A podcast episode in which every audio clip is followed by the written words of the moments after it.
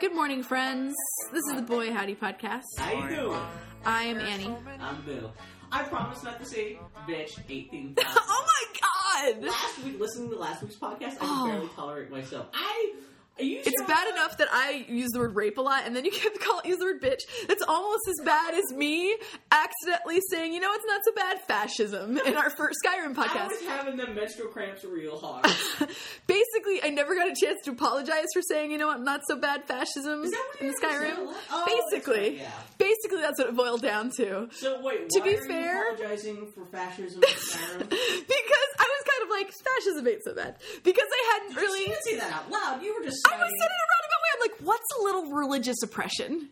Which is worse, religion oppression or racism? That's what. That's the question that Skyrim that's, asks. Yeah, that's that's yeah, Skyrim. that is, ba- and that's why I still haven't taken a side. We're going to talk about that in a little bit, but I still haven't taken a side. Hell no. Spoilers. Uh, I, hope, I, hope you, I hope you like video games. I hope you like Skyrim. no, we are going to this week. We are going to talk about the I wonder Muppets. why our friends don't listen to this. we are going to talk about the Muppets this week. We decided, That's even coming though up. I have not watched anything in preparation for Yeah, this at all. I think we already understand Muppet. It's not like we need to go, what Muppet? Guys, this is our podcast where we happened? do no preparation. Oh, We I should just have brought my Muppet with me. we turn on a mic. That's really good that radio, would have been. Bill. That's really good I radio. think the talking through the Muppet would have been a different thing. We will talk about the Muppets in the second part of our program, like we do. But first, we'll Yeah. talk about stuff. Um, so, uh, also, we got to bring up we were having a pledge drive this week. what are we kickstartering, Bill? Uh, yeah, we're kickstartering. Uh, let's buy Bill pizza for lunch. PayPal Bill twenty dollars pizza for lunch at pizzaforlunch.com. Uh, in return for that, I will send you this delightful Bill burger and gift In basket. return for that, I will eat your pizza. Uh, no, it's just yeah. That's a joke you can make. I Okay, also spent half uh, uh, our. Uh, uh, yeah, Bill just got mail. I got beat. Um, so things that have gone on last week. So I have been stressed out lately. We're not talking about why, but um, I did not eat the last three days. And last night I decided I was hungry after not eating for three days. I said, "Oh well, at once I'm hungry." And I decided I wanted barbecue, which for so many reasons is a bad idea. But I am a Texan and I like the Texasy comfort food. Yeah, where'd you go for that? We went to this place we live called- in Portland, Oregon. We live too, in by the Portland, way. Oregon, and I live in Southeast Portland. There's a, a place near me, but they were closed. So I was like, oh, well, we'll try this cute place. Uh, it's a place called Tennessee Reds Barbecue. It's on like um, um, the 2100 street of uh, 11th, or the 2100th block of 11th. I've heard other people talk about. Well, they're down the street from um, um, uh, the bagel joint um, from Oh, Kettleman's. So whenever we drive by Oh. Kettleman's and you smell that delicious smoky smoker, Oh, that, I know. that's we walked- them. That's all that. Yeah. Okay. yeah. Yeah. it's a block so away. exactly. So um, I'm like, shit. we're gonna go I there haven't because they're eaten yet open. Today, so man, that sounds fucking. Do you want to take a break and eat before we record? No, Oh, I can wait a half an hour and a half. I So, think I can burn the calories. anyway, yeah. so we go to this bar, and it's it's really a bar that serves barbecue. Like, really, I am learning all most barbecue joints in Portland are, um, at least in my experience so far. But anyway, so we go there, and we're the only people there because it's a Tuesday night around. Um, it's before happy hour and all this Wasn't other like shit. midnight? was not like well it turned out to be because it's just it's just me and my girlfriend and the bartender was the most adorable portlander and really i talked about this with a friend of mine uh, brenna and brenna pointed out no no no she's not a portlander she's just very much so an oregonian we wind up talking to the bartender who's this woman who's maybe 25 years old she's wearing her too tight jeans her um, dark blue on light blue striped hoodie that's a little too big for her, and uh, her hair back in a ponytail, her big thick hipster glasses, and a um, red and white Coors trucker cap. Wow. Yeah. Jesus. So she comes up and talks to us, and we mentioned that we worked retail obliquely, and she Yeah. goes, "I've worked retail. I've been a waitress. I've worked in an office. I've worked in construction." I'm looking at her. I'm like, "You're a baby. How have you had all these jobs?" And my girlfriend makes the joke, "You work construction. You've earned the Coors hat." And she goes, "Oh, you have no idea." And then I get to hear the story of the Coors hat. This is what she tells me. She lives above a bar, despite the fact that she works at the bar. She lives above a different bar and is friends with the bartender. And the bartender texted her around seven o'clock that he was bored and to come down and hang out. She says, "Okay." She takes her diet Dr Pepper downstairs to hang out with him. She notices the sign above the bar that says um, "A dollar Coors." From seven to nine, and if you blow the keg, i.e., have the last beer in the keg, then you win um, a cap, a, a tr- Coors cap. Yeah. And she looks Oh, at it, yeah, well. and a friend of hers who is a, a barber in the same building, because it's fucking Portland, who's a barber, had told her that he was going to give her a spider plant. So he comes in and he gives her that. And she's sitting I here with don't her know what's plant. happening in the story. here. I know. She gives the, There's the- so many elements. the already. barber comes by to give her the plant and hangs out with her and she just kind of looks at the sign and she goes to her bartender friend and she says go shake the keg and tell me how many beers you think are left in it Yeah. so the bartender goes and shakes it and he's like five beers tops Okay. so she looks at her Well, it'd be from- if she's if she's skinny and small enough for you to talk about, that's not. oh wait for it so she looks at her barber friend and she's hanging out with Did the bartender have his pants on? Like what? yeah the- oh yeah. Okay, it's just portland you know Yeah. so she looks at her friend the barber and says um I'm up for this. It's I've got five bucks. You want to have Yeah. some beers? Over the course of the next two hours, they each drink seven beers, and still have not blown the keg. At this point, she is so drunk she is singing to her spider plant because that helps it grow, and all these other things. And her barber friend has given up, and she's like, "I can make it, but it's like it's running out of time." And she's like, "Fuck it!" And so she stumbles upstairs with her spider plant and collapses.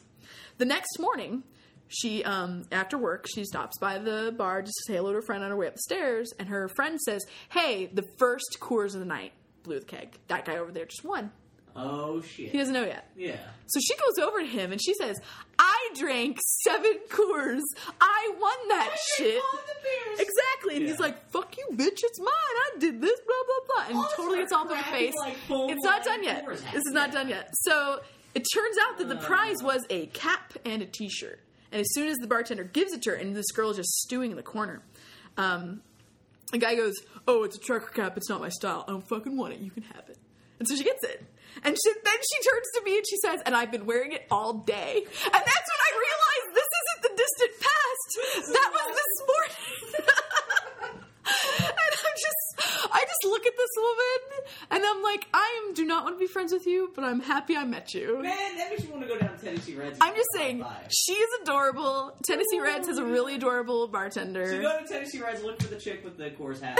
Give her a high five. and, and shake her hand because she earned it in a very real way, and she fought for I it. thought God it was gonna bless her. be something Like she threw up into the keg after she drank like No. 12 beers or Oh something no! like that. Yeah. No, are you kidding? She's a scrappy Oregonian. She's worked a construction site. Yeah. She's Go done say all. hi to She's her, yeah. she's consumed some beers in her Uh, so lifetime. how was the fucking food?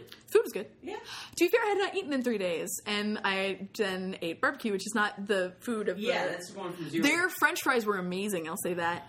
But I spent all night not trying not to throw up. so Ah, it was man, really I'm good. hungry It was now. really good. I wish you had kept it in your stomach. You throw it in my mouth right just now. bird feeding you.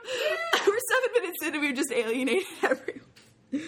podcast. Welcome to our podcast, guys. so, Um, um, anyway, yeah, So what else happened this week? I um, so Sam Elliott, the cowboy actor, Yeah. the Marlboro Man, or no, the Where's the Beef Man, and other things. The Marlboro Man from Where's the beef? he didn't use Where's the Beef. Oh, he did. He, Wait, oh, no, I no, no, remember. fuck, I'm confused.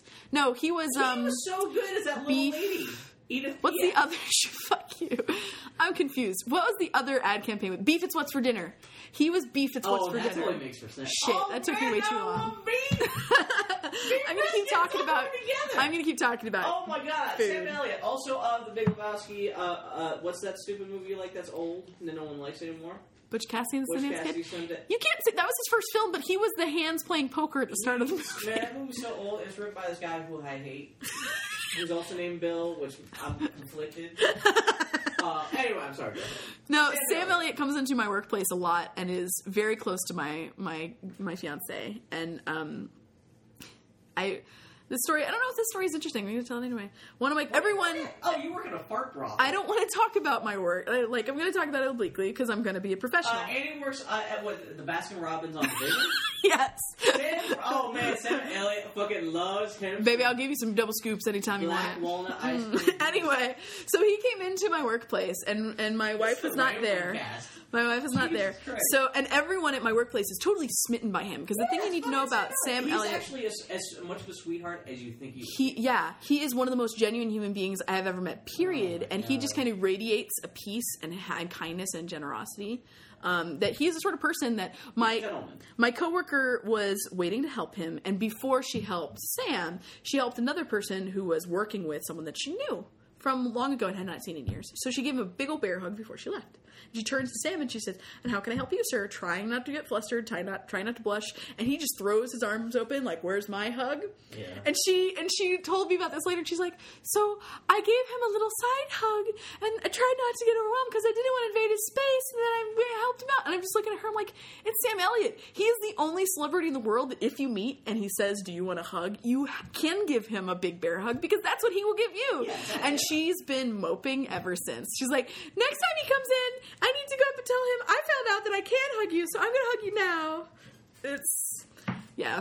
Anyway, he's got. He just wait, did he just start up a Twitter account? Yeah, he's the Sam Elliott on Twitter. He is very, very charming. He he's tweets very a lot, charming. but He he's tweets a super lot. sweet. Well, he's one He of those. doesn't know. He doesn't understand. Well, he'll go on Twitter like an hour every day. And he'll be Yeah. like, "Who wants to have a But for conversation?" that hour, it's pretty much. It's- well, it's- he's yeah. also a lot of people were following him, but he would respond to, almost everyone. everybody. So Yeah. that means like he's tweeting a lot. So no one follows Sam Elliott because poor guy doesn't have the time to talk to all these people, even if he does just take an hour out of his day every day. But he like he was. I saw the other day he was talking about I got two scripts. Yeah, and he was talking about the He's talking scripts he about got. the two scripts he got. Yeah. And one of them like he like the other movie is gonna be like he got a script where he he, he could be in a who's the guy who's gonna play Indiana Jones originally? Magnum PI. Oh yeah, Tommy Lee Jones. that And man so, that my like, mom has a crush on. What is his name? Uh, I forget. Mike his name. Russell's gonna be so I sad. know. I'm having a brain fart. I can't remember the guy. Mustache man. So anyway, that's how Tom Selleck. Tom Selleck, Fat Boy Roberts, like, oh my god, that would have been the ultimate mustache movie and stuff like that. Blah, blah, blah. But yeah, no, uh, Sam Elliott, uh,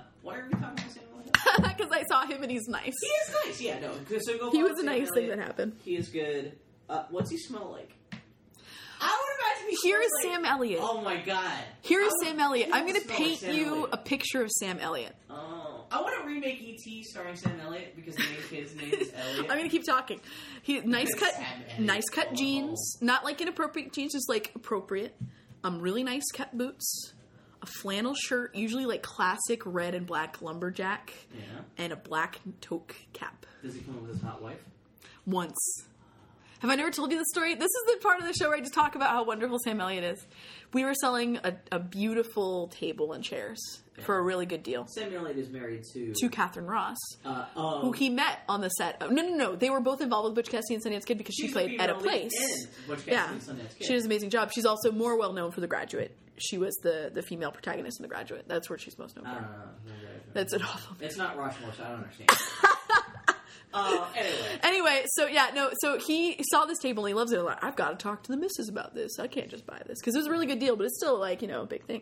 So he comes in a week later with Catherine Ross, who is the most beautiful you actually got to woman. be here, No, I just saw her. but so- but still, yeah. 'Cause he But goes also, in and he Butch talks- Cassidy's pretty much your favorite movie of all time. Oh, That's it a is hell of my. a Well, thing. she hates it. So what can I go and say? Why does she hate it? She had the most terrible experience of all time. She does not talk about that movie. She had an awful experience with that movie. Uh, Like, well, she awful. wasn't. She like when she's riding on the bike with Paul Newman, she wasn't riding on the seat, so I can see that. Was, She was so scared she can't talk about no no no like the director was an ass to her and like she was Wow. very alienated and everything Wow. but anyway ultimately she's got gorgeous and i was just like totally starstruck in the way they're not supposed to be and so my wife went my, my girlfriend my fiance soon to be my wife went up and talked to, to them wife. i'm just gonna call her my wife because it makes me happy Yeah. my wife went up and talked to them and sam and she had to tell him i'm sorry it's old it was a really good deal and it, your hold expired and it's old and he just looks down and puts his hands in his pockets he shuffled his shoe his boot against the ground he goes "Ah, shouldn't have drug my feet Aw, and i just oh i love that man we should have. i want to make him a pie like i just want to embrace him You're in, friends- in a totally platonic You're way friends with Sam Elliott, can you get him on the podcast? Sounds tells me hearing uh, people hearing Sam Elliott on the podcast is more interesting than people hearing about Sam Elliott. Oh. i'm gonna on the stop ta- this is awful i'm gonna edit podcast. all this That's out fine. No, that's cool. Uh, so, uh, anything else about Sam Elliott? He's wonderful. That's all I'm going to say. Let's move on. This really isn't interesting. Kotaku sucks. Before we started having this, I see. I'm I'm keeping up with Bill. Did you- I made a list this week to make sure that I talked Is this about some something things I Sam want to Elliott talk said? about. No, this is unrelated. We're moving on. Mm-hmm. Like that that McWhorter guy, he don't know what the fuck. he's doing. Video game website Kotaku, which is has been you know it's a pretty prominent website. yeah, fuck a whole boatload of Kotaku. And it's just all the idiots in the world. Like it's it's the classic never read the comment site for one thing, and Oh, they yeah, try to yeah. police it, but even policed, it's still awful. It's, it's kind of the bottom of the barrel of the internet. And- And People make fun of like NeoGaf and stuff being the bottom of No. the barrel. See, but, 'cause like, poor- Kotaku's a weird mix of both terrible commenters, commenters, comment, commentators, Yeah. commenters, What's the word? People Steven Toledo is great. He's great. But they also have like idiot asshole editorial staff Yeah. too. They're just like, Oh man, every time I because like every once in a while, Kotaku and it's and to some degree it's that they're part of the Gawker network and they gotta get page views. Mark- yeah. And I will go and look at their and like every once in a while, I'm like maybe I've seen Kotaku Mark ain't out so loud. bad. you did. I wrote I'm fart like- on a piece of paper and like my expletive was just fart. I fucking hate Kotaku so much. I just Fart. So I, every And Harry time Knowles, in eh, a perfect world, I would have Harry Knowles run Kotaku then and you just could shove just- both of them off and live together. and Anyway. so like it, it's like I went every time I go to Kotaku to see maybe it's not so bad and they have to drive page views to, no, the- for the Gawker to Gawker work. Thing is, uh, we we uh, we have known people who have uh, written for uh, Gawker websites who got fired just because they simply they only produced like whatever hits they have. Yeah. like they only got a thousand hits rather than like a ten million hits. You It- could it's- write it's a really insightful, like ten thousand word essay analyzing the plot of Uncharted really Two, cutthroat, or you can yeah. wear you can post a blog post of some chick dressed like Final Fantasy character showing her boobs and get three hundred thousand page views. So it's a little hard to blame dir- uh, editorial directly because it's, Yeah. it's the money people that really run. but every things. time But I it's go and just look at fucking tits, wretched. or it's a cross post from another blog that's just about sex, so therefore I care. yeah. Or what happened this week? I'm like, okay, maybe I'll try Kotaku because instead I just read Joystick, and Joystick at least is, um, you know, it, it, it, they're they're more consistent in their editorial. Yeah. So I go, they're not as fast, but they're more consistent. So I go to Kotaku, and the first thing on the front page is a fucking Tim Rogers article. And so wait, who's Tim Roth? Tim Rogers, I don't I know think he pays attention how. to the violence. I don't know how he stays on Kotaku because what he does, and I think it's because all of his articles spawn this total love or hate d- com- It sounds like conversation. people talk about them. Yeah, he'll write If these this is the like guy I'm thinking about, giant I- epics about He bullshit. doesn't do reviews, but No. he just yeah, right. It's like yeah. a video game culture. Yeah. Like he wrote the article that I came across this week when I was like, I'll try Kotaku, why not? I pull it up and it's an article on 10 things, 10 reasons why Skyrim sucks or something along those lines. And he starts the thesis of this argument, the, the article is that, you know, one of my skills is that if anyone gives me any subject, I can really argue why it's great or why I hate it. So I'm going to argue about Skyrim and you don't know if I actually hate it, but here's all the things that suck about it. And the dude just bloviates. That's not a word I get to use enough. He bloviates like a motherfucker. Is totally in some uh, in love. with some It's of just, the oh boys. yeah, like he did an article, and one of the worst things I've ever read that was about how video games shaped his fashion sense. And it's all about how Why does he he, wear lo- lo- he loves to wear lots like of buckles and tracksuits. Zipper now. Yeah, matching tracksuits. Why tracksuits? Like, uni- Grand like Theft Auto. connect, not, not necessarily, it's like, it's all inspired by Japanese gaming for the most part and Japanese Oh, culture. Jesus Christ. So, and like how he does his oh hair. my fucking god, I hate video games. He does his hair like, and it wasn't clear if it was a real thing. Because Yeah. again, the dude is clearly a troll to some degree. And like, and it just, and I that was the first thing I saw, and I was like, nope. So just he's a, click- he's a delightful combination of uninteresting, long-winded, and co- uh, also a troll. Yeah. And so it's a perfect combination of like, I don't give a fuck about this guy. yeah, that's why I'm like, you know what? I, I've made a decision lately that I'm going to internet less because I spend too much time fucking around the internet and not enough time doing my own shit, and that's Rogers. That's the name to write down. Fuck that guy. on my hate list. Tim Man, Rogers. fuck Kotaku. No, Anyway. I don't. I don't feel strongly against many people, but I do not like that man. Instead of going to co- what I recommend to people, uh, if you want actual relatively insightful shit, go to joystick.com.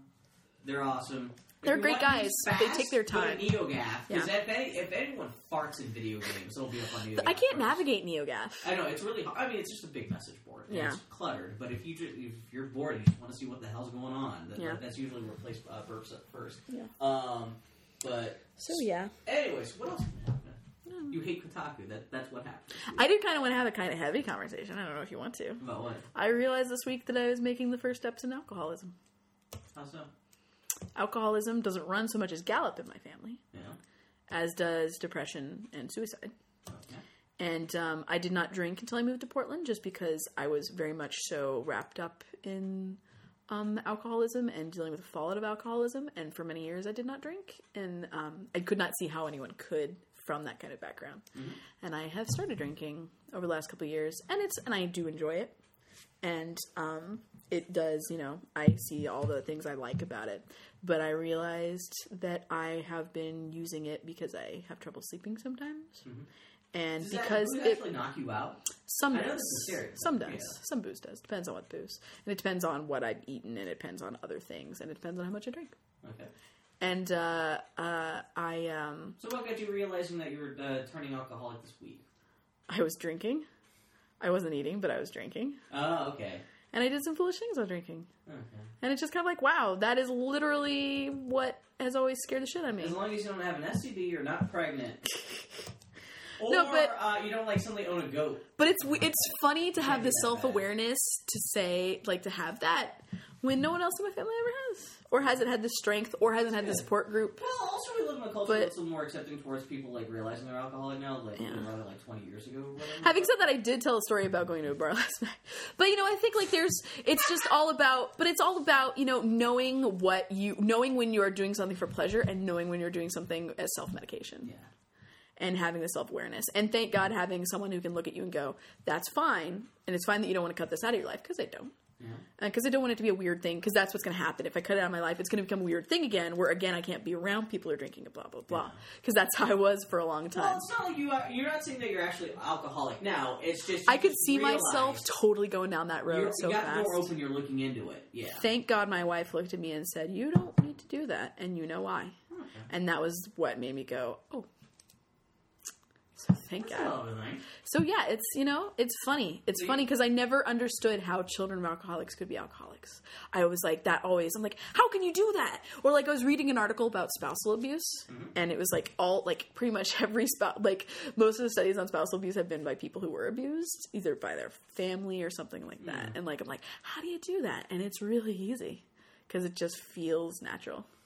Part of the realization was I realized that my favorite drink was um, the alcoholic of my life's favorite drink. That was really like, oh shit. The what of your favorite?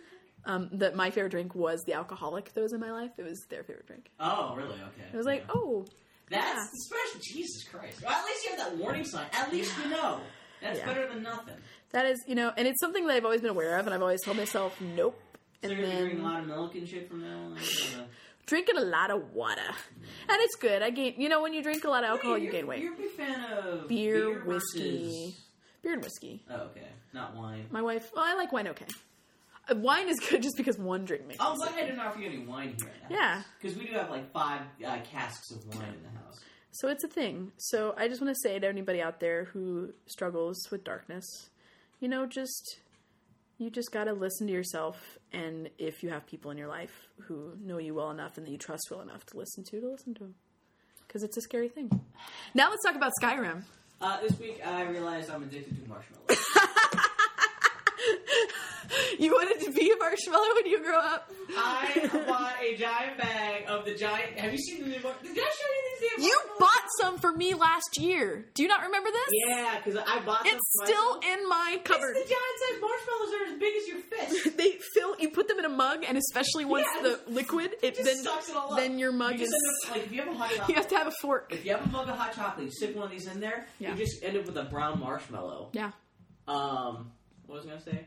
you're addicted to marshmallows i was gonna talk about skyrim now I'm always addicted. let's Have you seen they're making a Sour Patch Kids video game starring was it starring uh, Method Man and Creed from The Office? are you kidding me It's being made by uh, Capcom, or it's being produced by Capcom. This is a real thing. that's because there is a, a belief Oh my god! there is a belief in and it's and it's been found it's been reinforced there's a belief in like certain um boardrooms that if someone says oh i recognize that they will show up Oh, That's, yeah, well, that's why there's going to be a Battleship movie, and Yeah. a Monopoly movie, and an Asteroids movie, and all that. It doesn't matter if it doesn't resemble the Um, source material. It's like I know this. That's why the Smurfs movie made however much Oh money my it made. God. Did you see how much money Twilight's made in the last couple days? Not that that's quite the same thing, but how, uh, we're crossing the two hundred million dollar mark. You know what? I had a terrible thought. Oh. My baby sister struggles with epilepsy, so I should not be laughing at this. You had a but dark did you fucking week. Yeah, go ahead. did, did you see that the birth sequence Huh. in the Twilight movie has been giving people seizures? and there was a moment there was a moment where I thought they deserve it. if they're going to see Twilight, they deserve They whatever have nothing to sickness it complain puts in about. their I love- body. I like to think that one of the editors was smart enough to do that on purpose. They'll punish anyone who shows up for that fucking movie. There was a Oh. terrible part of me that I was like um, Scrooge. That is not It's like very- for the best to like eliminate the excess population. That's what's happening Dear this week. Lord. What else is on your notes? Skyrim. We're gonna talk about Skyrim a little Let's talk bit. about what about Skyrim? I've been playing more Skyrim. Skyrim Ah. is still wonderful. I've been I played le- I took a little break from Skyrim this week, but I went back into it. I finally found a character that I like. Uh, now that you're stepping away from alcoholism, are you picking up Nord Mead? I only pick up Nordmead so I can turn around and sell it. Yeah. Do you sniff it? if I could craft my mead into legendary mead, you better believe I would. Is that the best uh, stuff? I You can't. make I don't know what the dragon system mead? is. I don't know what the system is. anyway, But anyway, go no, um, no. So let's talk a little bit about Skyrim. Skyrim. I, like I've been talking a lot about Skyrim with my partner too, with my wife, and um, like it's been only got online a little bit, and it's been interesting because I find Skyrim is one of the loneliest games I have ever played, and which is interesting, and I think that makes it a little more realistic in a lot of weird ways because like Fallout, because you had asked me before we started recording, what about Fallout? Because Fallout is very similar in so many ways. But with Fallout, and though it's a t- totally different studio with a totally different approach to this sort of game, with like Dragon Age Origins and BioWare's School of RPGs, ultimately at the end of the day, they really do encourage you to have dialogues with characters, and they What if they're- you dialogue with your, your own companion? well, yes, and that's well, that's another that's another What's part of For it. your companions in the old games, I can't remember. In what old games? Because I'm so used to like Mass Effect, where you know you get a companion in Mass Effect. And In- you have a in quest. Fallout? Fallout, Organically, Fallout Three. was your if you quest? have your companions in key moments, it can unlock. I'm actually Oh, yeah, killing that's my. what it I'm was, kicking yeah. myself because I kind of want to do another playthrough of Fallout New Vegas. In as much as goddamn, I don't. That's a hundred hours of my li- my life I don't need to spend again. Yeah. But um, I kind of want to go through it and have a male character and have Arcade, um, who is this gay character. And um, he, it's very artfully handled because they actually handled that sort of shit really well in New Vegas. Homosexuality is handled really well. Anyway, um, What is arcade? um, Ca- Arcade is this guy who's a um, a scientist, and he's I kind of met him, and I didn't really take him around because at the time I had my companion Flishday, who I really liked, and I liked her personal like story, and I was already in her narrative. Wasn't Kotaku, uh, not, not to change the subject, just Kotaku yesterday had like a headline like, uh, see Felicia Day playing with herself, blah, blah, blah. To be Ah. fair, uh, that came out of Felicia Day tweeting, here's a video of me playing with myself. blah, Because blah, she'll blah." make that joke. Because like I Yeah. said, when I started But then PAX, they got she picked up by opened with a dick gaming joke. Uh. blogs, but that was the headline. It's like, oh, guys are killing me. No, Anyway, I uh, don't read Kotaku. I didn't see it Uh. because Tim Rogers gives me away. No, um, no, it's because in in like I kill myself that I, I kick at myself that I didn't um, play the arcade arc because in the first couple Fallout games and into a lesser degree in Fallout Three, there's the Enclave Yeah. that are and in, in Fallout Three, they're kind of like this distant power where because they're based out of California for the most part or on that coast for the most part, and because that's where they had their offshore bunker where all of the basically all the up top of the U.S. government fled to when the bombs fell. That's kind I think that's what it is. It's been a while, and but they they're responsible for the mutant virus and shit that all happened too. Anyway, so the Enclave is a big part of the early Fallout games. You know, it's a part of Fallout Three, but it's Yeah. very very much a distant threat. And in New Vegas, it turns out, I think, because I'd come across this location where there was a guy who was had been a member of the Enclave, and I found a bunker that was labeled literally something like "Secret Enclave Bunker." I'm like, why can't I go in it? So I look it up, and it turns out there's this whole arc if you're with Arcade, and if you have him in key moments, and he trusts you, then he tells you about his past with the Enclave, and you can bring all these people who were parts of the Enclave that you've run across in your travels, and they like open up to you about this, and then they will fight against, fight with you on your side, on whichever side, whichever side okay. you, you go Yeah. with at the end. And I'm killing my, I'm kicking myself that there there are quests in Skyrim like that. I think with characters to a lesser degree, where you can like become like when they trust you, they but they're not they're they're never there's very little there's a lot of talking in Skyrim, but there's very little dialogue. Well, you were talking about this just even a couple weeks ago, how Skyrim's starting to wear on you a little bit, that, like, there's not a lot of There's character to dig your teeth into Yeah. with, with, with Skyrim. Yeah, there's a lot of dialogue. I just met my favorite character in Skyrim. We'll talk about that in a little bit. Yeah. But yeah, with there's a lot of people. Dog. No, not the talking dog. I haven't met the talking dog yet. Have you seen the videos? The video, yes, things got heated, and then a dragon randomly attacks it and burns it. It's pretty beautiful. I didn't expect. I, I, I, well, I shouldn't even be talking about it now because I was kind of bummed to find out that there is a talking dog. in it. So I'm Yeah. not going to elaborate on it too much, but there is a point. in the Spoilers, game everybody. Where a dog does come up to you and start talking. Almost like it's a fantastical land. I don't know how he would get around along with Carjo, my Khajiit sidekick. fucking cat. Carjo.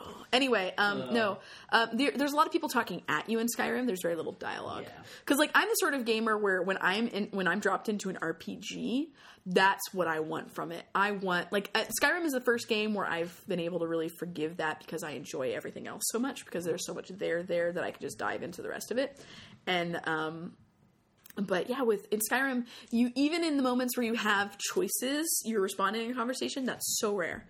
I played the game easily, probably about sixty hours now, and I have had moments where I actually control the flow of the conversation once or twice, Mm-hmm.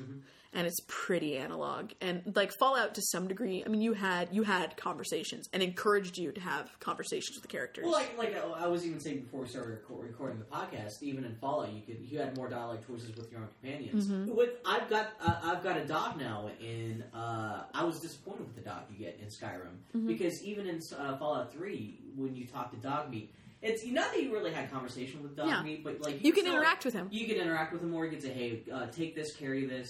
Uh, here, I can heal you." Yeah. bark. You Or something can even like just that. pet him. In, in Skyrim, uh, when you have Valiant, all it is is uh, stay here, go home, and that's it. Really? Which is not Literally? bad. What That's it? functionally else are you gonna do? But Oh like, man, no, but see, it's- like when you the the dialogue that you can have with your companion characters in Skyrim before you c- recruit them, like once you've recruited them, you've already exhausted all your conversation. yeah. Like I had taken, I had for a while, I had Lydia along with me, but See, I, I've only had two companions. One was Lydia, and one's the fist fight lady. yeah, uh oh, what's her name, Uthgert Yeah. or whatever. And her whole arc is, "Hey, I'm gonna punch you." I was so excited because I've gotten to a point in the game where I could take those secondary characters and recruit them into something else. And I was like, oh man, here's this chari- character, Uthgird, or whatever her name is, whose whole thing is that she felt excluded from the companions. Yeah. And That's then when I what it is. became, well, here's the thing I became head of the companions. And I go to talk to her, I'm like, hey, I'm head of the companions. And Oh, she she's still has so- the same dialogue of, why won't they let me Uh, man, in? that And sucks. so then I'm like, well, I can recruit her into something I bigger. mean, I'm not surprised, but that Well, would here's- be a great. like, story Exactly, and it would be thing. or totally organic. And then I get into this other thing where I can Because I group was her. wondering, because I was talking to her last night, and I forgot that that was her backstory. And I was just kind Yeah. of chatting with her because I hadn't actually chatted with her since I, Yeah. she joined me. And I was like, oh yeah, and I'm in the middle. I of the forgot that quest. was your motivation. Yeah, exactly. well, exactly. And I'm in the middle of doing the whole companion quest, and I got the thing. Oh, I wonder what's going to happen. Oh, that sucks to find out that nothing. She's Yeah. just totally static. and like, like, That's- so I got to this point where I could make her, I could allow her to be part of something that's bigger than herself. Yeah. She said one line of dialogue about it. She's like, "I'm so happy," and then the rest of her dialogue was exactly the same. Mm-hmm. And the thing is, is that I recruited another character as well. Their dialogue, literally the same lines, Oh, really? more or less. different voice actor. But Well, like, yes, same but thing. the same, the It's same words are being reaction. said. And it's just like that's one nice thing with Mass Effect. I think Yeah. one of the things you kind of get spoiled. I mean, it's so much of work. it's in all the depth. Skyrim I mean, you know, is just like so much of the that the depth in Skyrim is in the world. And stuff Or I like shouldn't that. say it's so not much the depth, characters it's and the people. breadth. Yeah, and- yeah, exactly. by definition, when you have such It's breadth, it has fucking to be vast, shallow. but shallow. Yeah. Yeah. that's why people complain. You know, that's why those games were so buggy, is because There's so much there. there's so many moving parts in the game. Yeah. that I can't fault him for it, but it's Yeah. hard to play. And finally, I realized the solution was, funnily enough, the same solution that we Foley and I had. when We Mm-hmm. This were trying is to play. interesting, Yeah, We were trying I to play never even thought Fable about together, this before. and I only really decided to approach it this way because a friend of mine online was like, "I'm making my decisions." Sam Elliott. That's right. Sam Elliott said, "I'm making my Sam decisions. Elliott loves Skyrim. I'm making my decisions based on role play reasons that Yeah. I am projecting on my character that's not necessarily in the game because that makes the game more Great interesting." knows. Which be- some people do anyway, but like I did never. I'm not that kind of person. I when in games, I very much so want to experience the narrative. I very much so respect, even if I don't necessarily enjoy the narrative that they tell me or where they go. Enslaved. Um, I loved Enslaved. The ending of that is still my girlfriend, my wife, and I talk about that all the time. So um, anyway, um, uh, with um, and I never it never occurred to me to do that. To and to be fair, Skyrim makes it very easy because unlike you know a lot of other games, you have very little backstory that you're presented with Yeah. other than your They never race. explained how you got caught or why you were a prisoner at the beginning of the game or Yeah. anything either. Well, at least as far as I know, I like And not yet, at 30 hours least. into the And I game, don't they know not if they explained. will. Yeah. And I'm fine with that. And I was thinking about this You're- with New you're- Vegas. you're another role playing game where you're Cypher. Yeah. Yeah. But I was thinking about this in New Vegas because the last piece of DLC with New Vegas was this character that revealed all of this aspects of your backstory that you did not know about. Because literally, New Vegas, you have a head injury, which is like an easy out. Sorry, yeah. But, you know, That but. explains why you get to choose how you fix yourself Yeah. because you're being repaired. And it totally worked for the sake of the game. But all of a sudden, they start giving me this backstory, and I was like, whoa, whoa, whoa, this is not who I am. And that was the first time I had that realization that I had started doing that, even though it was totally unconscious. So this friend of mine made, helped me make the choice to make a conscious decision. And then, like, whenever I'm making choices in the game, it's not necessarily what I want to do or see, it's what do I think this character wants. And so, like, I, I came a up with this linker. whole, yeah. I came up with this whole backstory for my character because I'm like, I wanted to be Imperial. This is literally the li- motivation for my choosing an Imperial. I looked at all Fascist. the perks. Yeah. I'm a little bit fascist, apparently. No, I'm an army brat, is what I am. And there's a part of me that is like, big government is safe, right? Which is stupid. Anyway, so um, um, uh, I've chosen Imperial because there's a perk for it where you find money more often. You just happen to find nickels and dimes, and I'm totally Lucy. Nickels, nickels, nickels, dimes, dimes, dimes. You know, I'm like gotta find it all. Shiny nickels. Exactly. Oh. So that was the extent of my motivation for choosing an, an, an, an imperial, and That's then I. the perk. That's w- one of the perks. There are other perks. Okay. I don't use the daily spell because I'm not gonna because it's just like in D and D. I'm not gonna use my Yeah, daily. I need it The later. only reason I chose Nord is because you could yell at people. I never used that. There's the Uh-huh. battle cry thing I never Yeah. got around to using. Anyway, go ahead. anyway, so um uh and then I let my girlfriend make my character. And so I was just thinking about her. And the one thing that I did insist on is I wanted to have war paint. I wanted to have white war paint because it looked kind of cool. It looked almost like ritualistic Like your hair scarring has that, sort of yeah. thing. Yeah, Yeah. So I was like, oh yeah, we're gonna do that because war paint is silly, but that looks cool.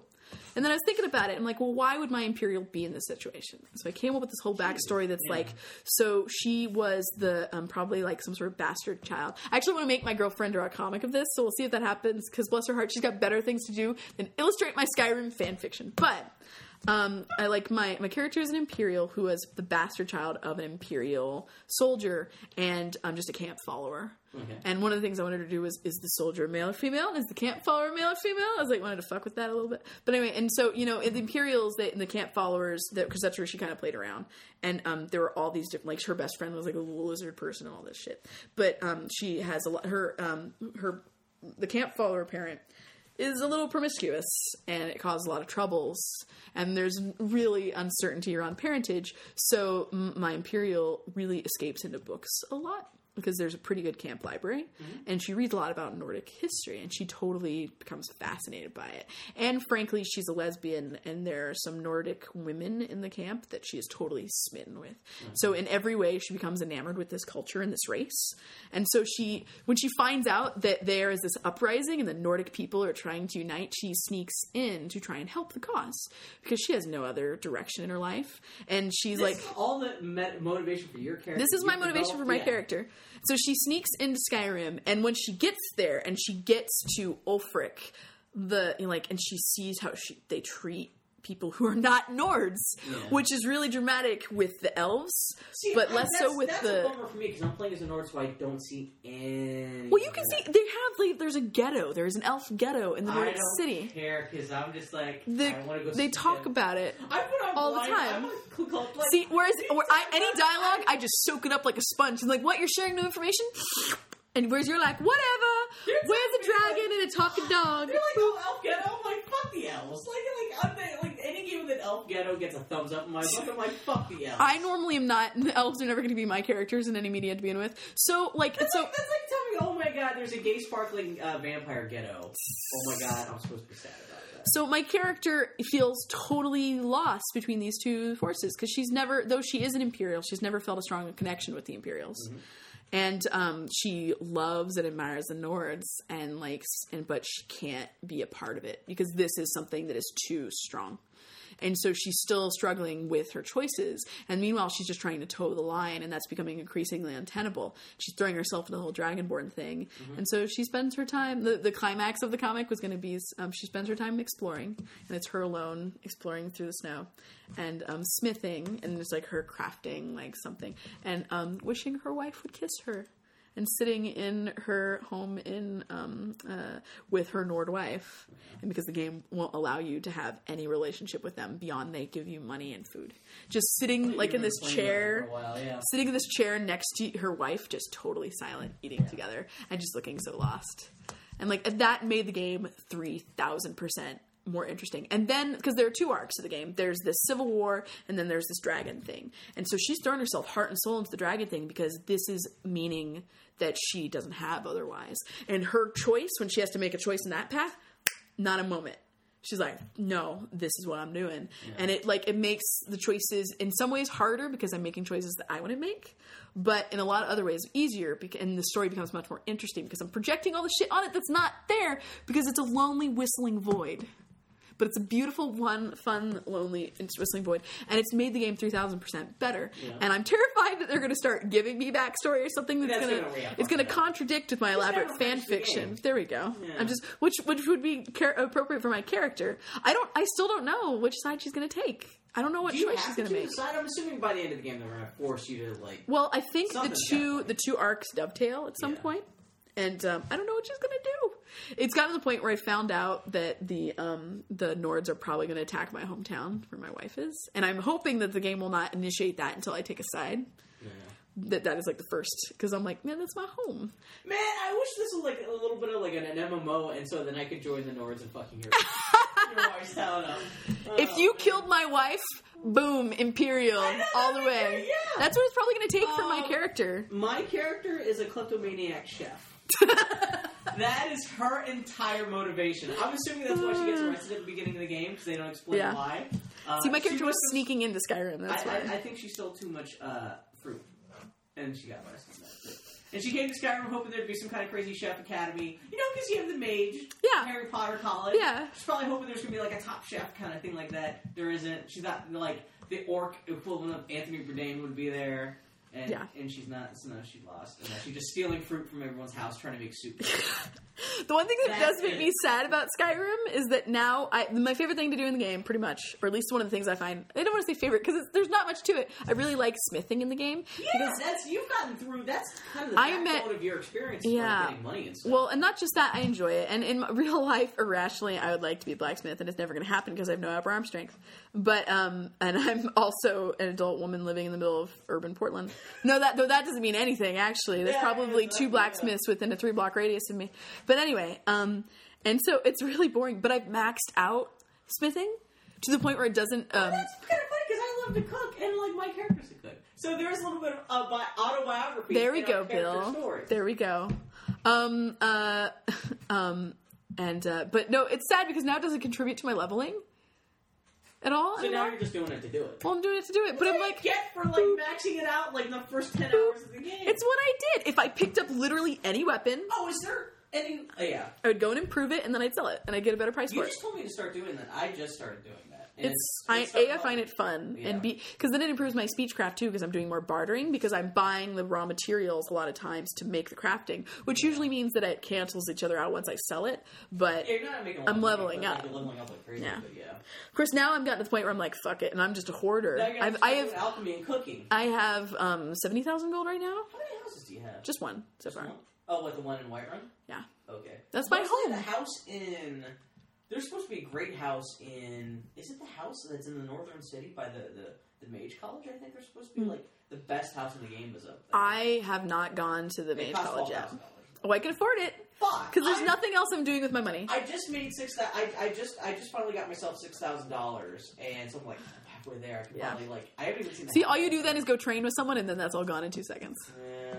Gone, That's- unless you I- use the cheat. I just leveled up enough. I just realized I can go back to the Companions Guild and actually Yeah. like, level myself up and throw out some money. Don't don't do it yet. Don't do it yet. If you here's a little tip for all you friends at home. Oh, is this the companion? Yeah. You know, I did, oh, I did Complete- this with the archer guy. Complete It- all the companion quests. They will become then they will be your followers whenever you want, and then when you train with them, Oh, Your money is shit, in their that was that inventory. Because I know there's an Yeah. archery guy in was it Yeah. what's- Riverwood the first time Yeah. I bumped into. Yeah. There's an archery guy there who he will become your companion no matter what. yeah. And so that's oh what no, I did. pissed him off.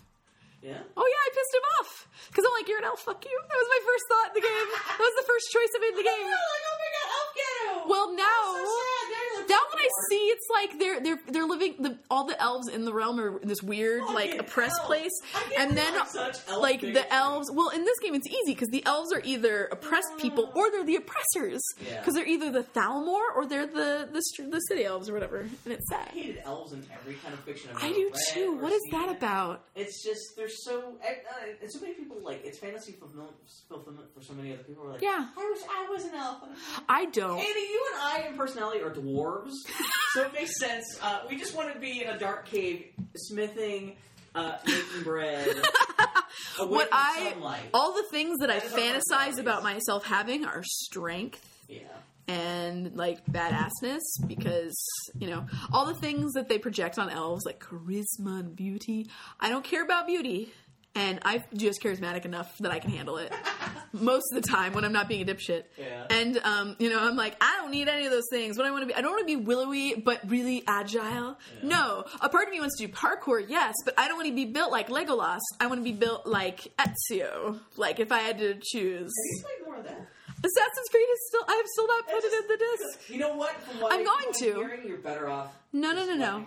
Oh, I saw. I love Assassin's Creed Irrationally. Man, Black, I know we can talk about Black Friday stuff in a bit. That was, but that was kind of interesting. What I, how I saw the last uh, Assassin's Creed game was not selling that well on Black Friday. It's funny. It's that's Hmm. Funny a what whole other sells. thing. But Anyway, anything Man, else about um, Skyrim? Ubisoft has a, a, a Ubisoft, excuse me, Ubisoft has a um, thing called Ubisoft Workshop, Ubi Workshop, which is where they um, that's where they make merch for all their s- properties. That's also the part of their Like an company. online web store? Yeah, but it, that's also they did like a really uh, neat Assassin's Creed comic and all this other media and like the short films and everything are technically branches Oh, yeah, of okay, yeah. where it's like it's like creative things ancillary to the game. Yeah.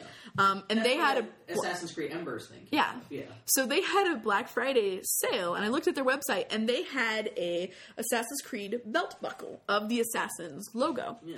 And I am terrifyingly close to being a collector of belt buckles. I have a Spider-Man belt buckle, an Oregon got Trail an belt Uncharted buckle, and an three. Uncharted belt buckle. Yeah. And I know that if I buy one more, then I, I am down that path, and I will collect belt buckles. didn't And I looked buy at the it for a slate minute. list, yeah. Well, here's the thing: I looked at it for a minute, and I was like, I should buy that. And then I immediately, immediately thought that looks like a vagina. It has always looked like a vagina. It has, I Bill. always thought it looked like a compass. It looks like a vagina, Bill. Does it look like a It looks like a What vagina. You got It's broken at the bottom with claws. in it. No, but I'm just saying, if you're gonna, if you're, it looks If like you're when, a lady, I can when see people make an uh, like a, a, a vagina w- in in like with um with like type on the internet. Yeah, that's that's what true. they That's true. do. That's true. That is what they do. They do open parentheses, period, close parentheses, and that is what the assess. And I realized that if I This belt buckle. It was cheap. It was like fifteen dollars. It was part of the Black Friday sale. But I Yeah. realized if I had this belt buckle and wore it on my belt, it would look even more like a That's vagina. what I say. As a lady wearing belt buckle, that's The joke I made on, on Twitter was that I could wear it to PAX and Pride. Man, Val. That was my joke. God, oh man. Uh, Valve had a crazy Black Friday sale. Did they? Yeah, with all their posters and stuff. Like, I think everything was on sale. But I like, work retail. Black Friday, I do not think about or participate in. There's a little- I bet you almost saved bought a bunch lot of stuff. money. Yeah. I know. Um, but anyway, anything else about Skyrim? That was a big thing I want to talk about. oh wait, no, I did meet the be- the first character I actually like, Parthenax. Yeah. What about Parthenax? I'm not going to talk about Parthenax because it's a huge spoiler. Parthenax is the only character I like in the game, and anyone who's met him will Is he agree. part of the main story quest? line? Yeah. Oh, okay. He's part of the Dragon Quest line. Um, He's great. Speaking about how much we love Kotaku, I read an article on Kotaku. That's the common thing. I hate Kotaku. Did you see what was on Kotaku again? Brr. uh, no, there was just a r- real quick last thing about Skyrim. Oh, oh my god! I hope people listening to this like Skyrim. oh my god! I think even people like Skyrim. Hey, a, Now a about friend of Skyrim? mine, my my ador- my my Oh. dear um, uh, Canadian bro Jay bought Skyrim because we were talking about the Sky podcast. Okay. I apologize now Oh, Wait, for who? however much time you don't know him. It's just some guy that I've known. Oh well then. You're Well, well, they're- in Canada. That I don't know him. You don't Oh, know. I told you There my are only girlfriend. four Canadians. No, no, no. There are some people on the internet who like are friends on the internet, and then there are other people who are just in your life, and you don't necessarily interact a lot, but I you're know, just I they're know, just I these know. positive people in your life, and he's totally been that for You see years. My friend in Canada. You don't know him. That was like, big. My girlfriend in Canada. You've never met her. Anyway, Jay, Yeah, I they don't apologize. say- I apologize now. Here's the thing: I don't really know if his name is Jay. It's part of his username. It's like I had a friend of mine that I met once, and part of her Is he a username was lawyer? Kelly. Yeah, Okay. part of her Hey, Jay. username, uh, part of her username was Kelly. And so when she, we, I met, I showed met her, introduced her to you at the Captain Bog and Salty show. Do you remember her, the redhead that I was an internet acquaintance? Oh, that's right, And I met her. I thought introduced her as Kelly because that was her alias. I didn't know that wasn't her real name. Oh no. The internet is weird. anyway, I only now know it's not a real name. Anyway, Jay, if that's not your real name, I apologize there, and I apologize for Skyrim. Okay, Oh, yeah, one last thing about Skyrim. Uh, just so Kotaku today, uh, this is on Wednesday the 30th, I just had an interesting article about uh, uh, tracking Skyrim achievements on Steam.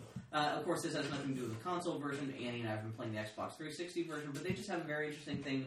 Uh, just talking about, yeah, because it's, it's Steam and you can track people's achievements about. Uh, few people uh, are uh, even getting as far as level 25 Just like what people are and aren't doing in the game is really uh, interesting. Granted, the game's only been out for less than a month, but like, well, and like you kind of, in a weird way, though you can level up doing anything in, in Skyrim, it's really easy to fuck around and not level up. yeah. Although uh, less than a third of players have uh, found uh, uh, 100 locations. I have found 135. Mm. Yeah, I saw you. Got, I've been tracking your achievements. like, uh-huh. uh Only eighty percent of Skyrim players have le- hit level ten. Seriously? Fuck, That's what I'm saying. That's why I'm like, I'm like looking at the stats going. what You the sit up fuck? straight in Skyrim and you Yeah, how do you not? You do that. Like, do you play for two straight hours? You hit level ten. Um, let me see anything else. Did Mm. you say Uh, no, no one's getting married? Yeah, people- It's too hard. It's not worth it. Just like in real life. No, I'm uh, kidding. not uh, few people are actually slaying twenty dragons.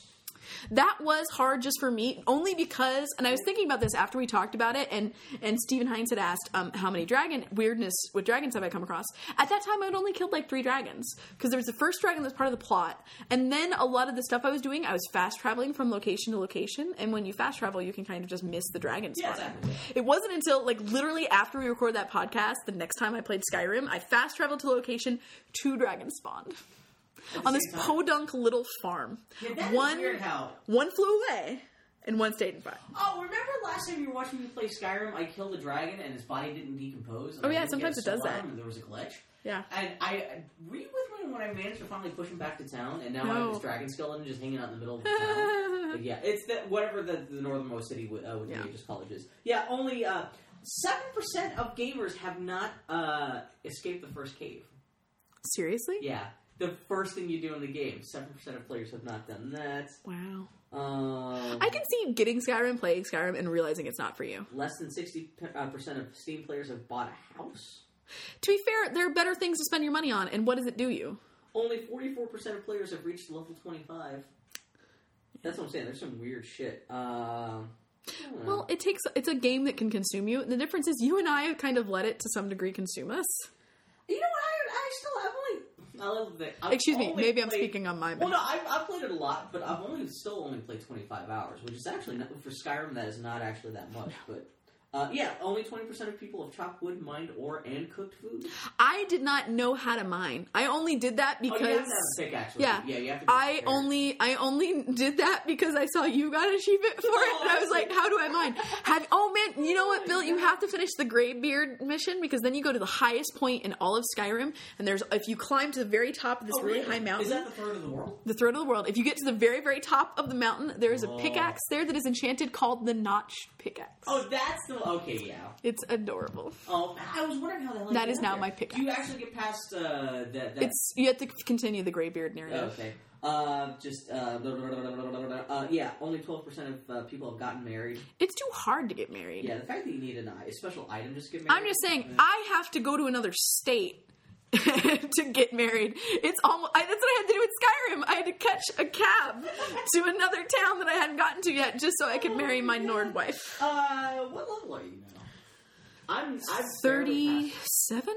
Uh, only less than five percent of people have reached level fifty. Granted, this is still Steam. We're playing. I have been stuck on thirty-seven for a while though because smithing isn't helping me. Aw, uh, yeah, I know your crutch is falling apart. So anyway, that that's uh, uh, Skyrim stuff. Uh, what else is happening? Oh man, we ju- I think we just talked for like forty minutes about Skyrim. Yeah, that's fine. Let's talk about alcoholism. That's a lot more interesting. Um, anything else happen with you? Do you want to talk about Muppets? Oh, I, I saw my, my oh, real quick, we're gonna blow through my list of stuff this week. Yes, Bill's list. Oh my god, I like it. It's just like, Real quick, fifty minutes in.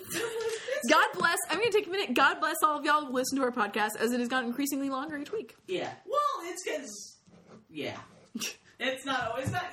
It's gotta hit the threshold. It's We- we- easy for us we to talk can't have about five-hour things. podcasts Oh in two God. Uh, uh, I just want to mention uh, briefly. I forgot to mention last week. John Neville died uh, uh, last week. Uh, who played uh, Baron Munchausen in Terry Gilliam's The Adventures of Baron? What did he do other than that? He was Laurie's uh, grandfather in Little Women. The Winona Ryder Oh, see, version. That's now where he I'm probably sad. was. He Now was I'm fantastic. sad. He was also in the X Files. Which fuck the X Files. I only saw the movie.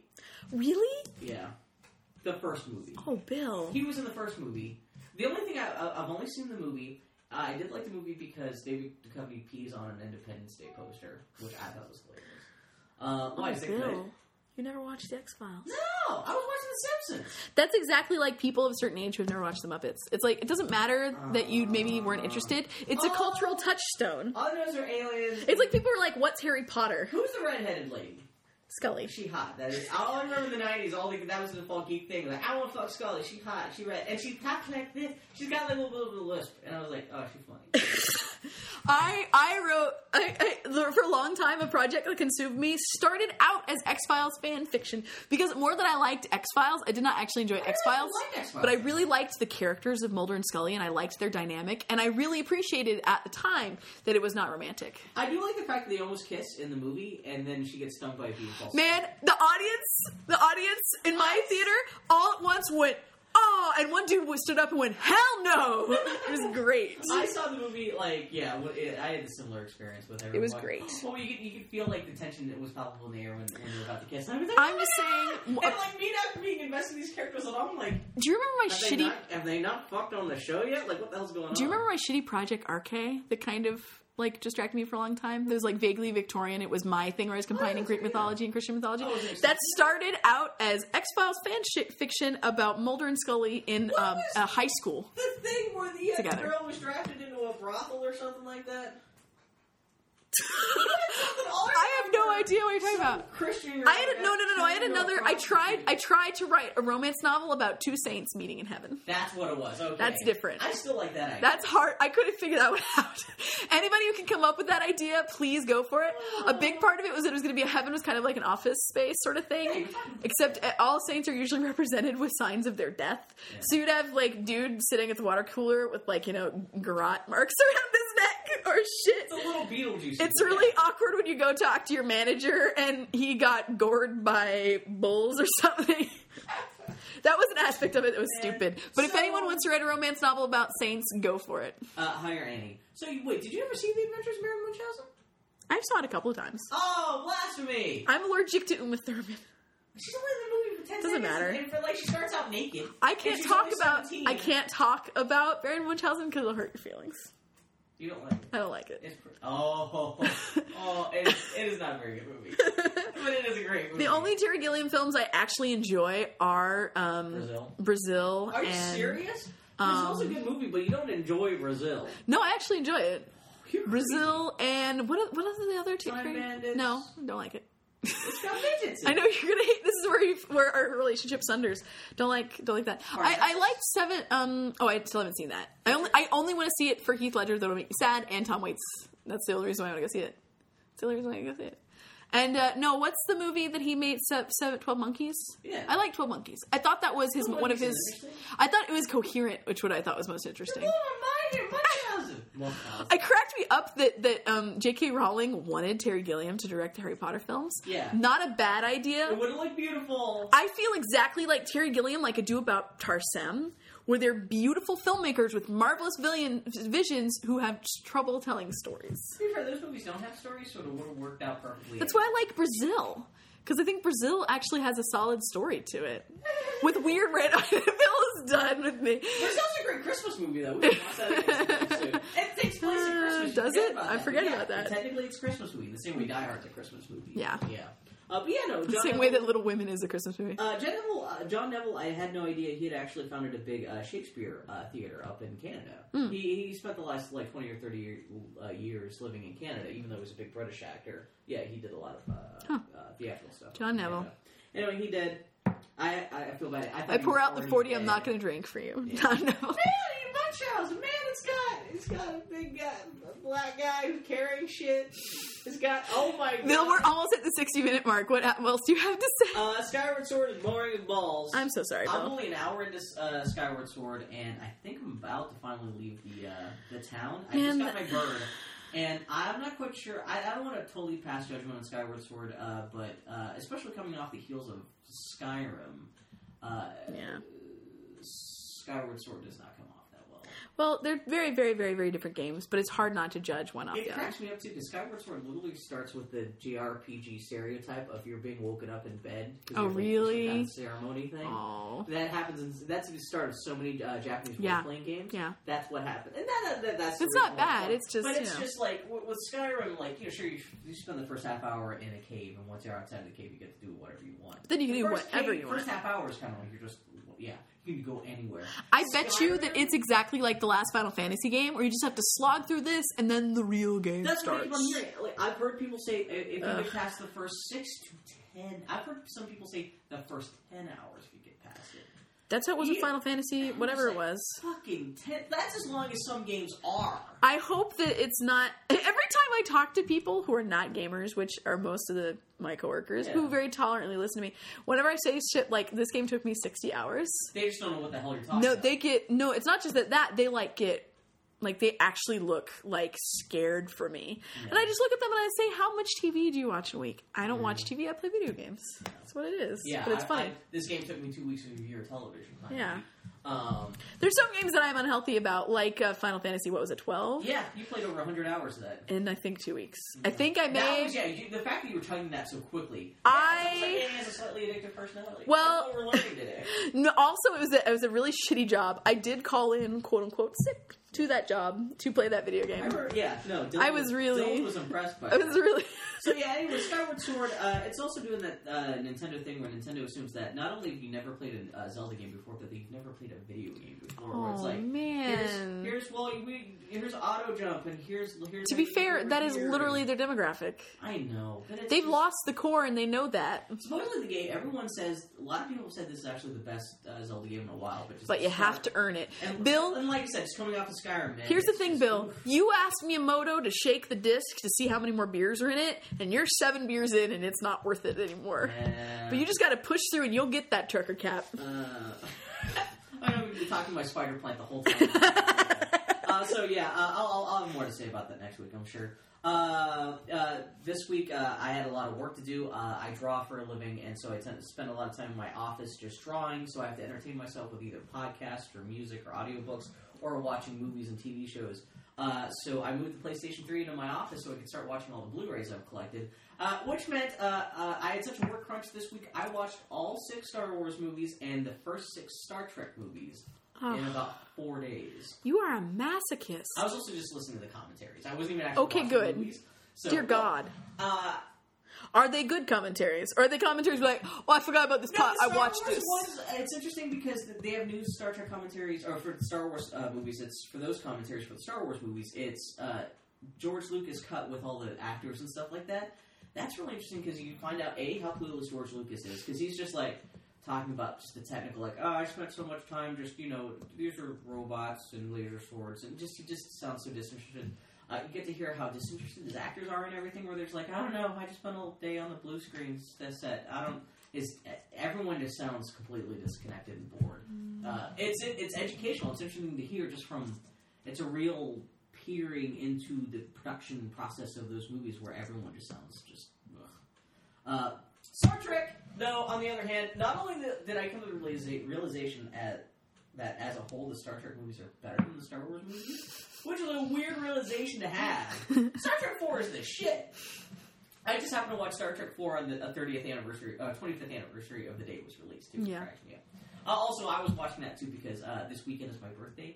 Uh, my uh, in 1986, uh, I went out to go see Star Trek 4 on my birthday. Aw. So I was like, I'm going to watch it this week. But yeah, no, the commentaries are great. Uh, the commentaries for the Star Trek Blu-rays are interesting because each movie has a commentary by its director. Yeah. But then it has commentary by people who had nothing to do with the film. Oh, yeah? And so uh, the commentary for Star Trek 3 had the guy, uh, Ronald D. Moore, who produced uh, Battlestar Galactica. Yeah. And he actually wrote for Star Trek, but not Right. he had nothing to do with Star Trek 3, but he Yeah. was just kind of talking about how uh, things that happened. You in missed Star your Trek chance, 3. Bill. You could have been in a commentary. They're just I looking know, I for could've said them people all. off the streets. If they, if they put out Blu-rays of, of the next generation films, I could just say, "Hey, man, I had nothing to do with Star Trek Insurrection. I'll be on the commentary for that." So anyway, I did that. Uh, the only other thing that happened this week was yeah, Thanksgiving. That was fun, and Black Friday. Black Friday was I got Batman and Forza Four for uh, fifty-five dollars. That's my I work retail on Black Friday, man. Don't talk to me about Black Friday. Man, my, my ritual is like as soon as Thanksgiving night is over, I go to the computer at midnight to see what the hell uh, sales Amazon.com has, which is horrifying because usually it used to be Amazon would have its Black Friday sales on Friday. That was it. Now they've turned it in two weeks of Black Friday sales. yeah, it's weird. well, last week was all the week of Black Friday sales. Now this Yeah. week is this week of Cyber Cyber Monday. Monday. sales. yeah. It's fucking ridiculous. But yeah, no, Yeah. I did get that, and uh, got uh, Princess Bride for five dollars. Bill's cell phone is ringing. That's the part where we stop recording.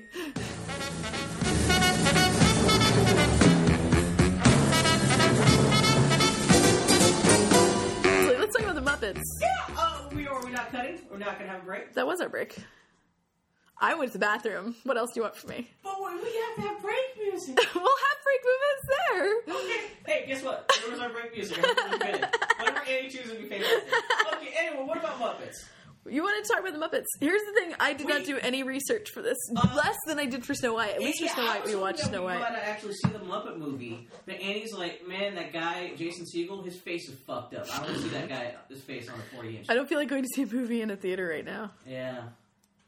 Being in the dark with a fat man, I don't understand. That's not just that. I just I genuinely like. I just like the, though the a Muppet movie would be very good for me right now. I do not feel like watching the Muppet We movie. could have just torn it. no, No. bad. I mean, we should have. We could have just got I want the pre- preview Muppets copy. to have a, a, a renaissance. I want a Muppet renaissance Nah. very badly. That's what we're going to talk about now. Let's talk about the Muppets. So Yeah, we what about Muppets? we are of the generation where Muppets are part of who we are. yeah.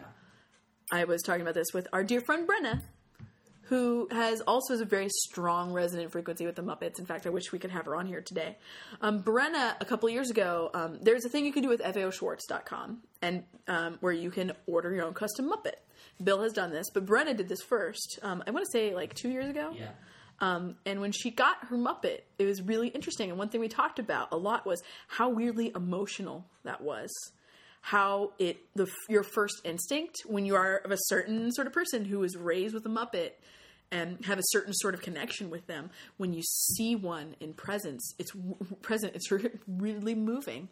It is like I almost cried the first time, and not necessarily sadness That's- or you're not anything. Just buying like a fake Muppet. You are getting a real Muppet. Yeah. Well, she was telling me that like it's actually like the people who make it's not just like Joe Schmo assembly worker. It's actually people who are trained to make the Muppets, and they're using like the Muppet stuff. It is a mupp. It is a puppet. Yeah, you've got the rod in the hand and the Yeah, and everything. it's the And real deal. It's, it's got the boa feather boa hair and In pretty much everything like every way, it's the real deal. that. yeah.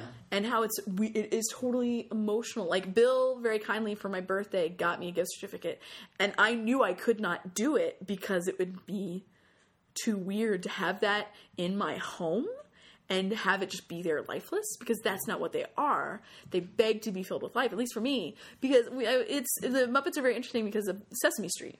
When you're a child, you have Sesame Street, and they're a safe place, and they're a place of hope and friendship and kindness and growth. And then once you outgrow Sesame Street, then there's the Muppets waiting. for I you. know it's great. Muppets, you can move from one thing to another. They always Directly, follow you. yeah.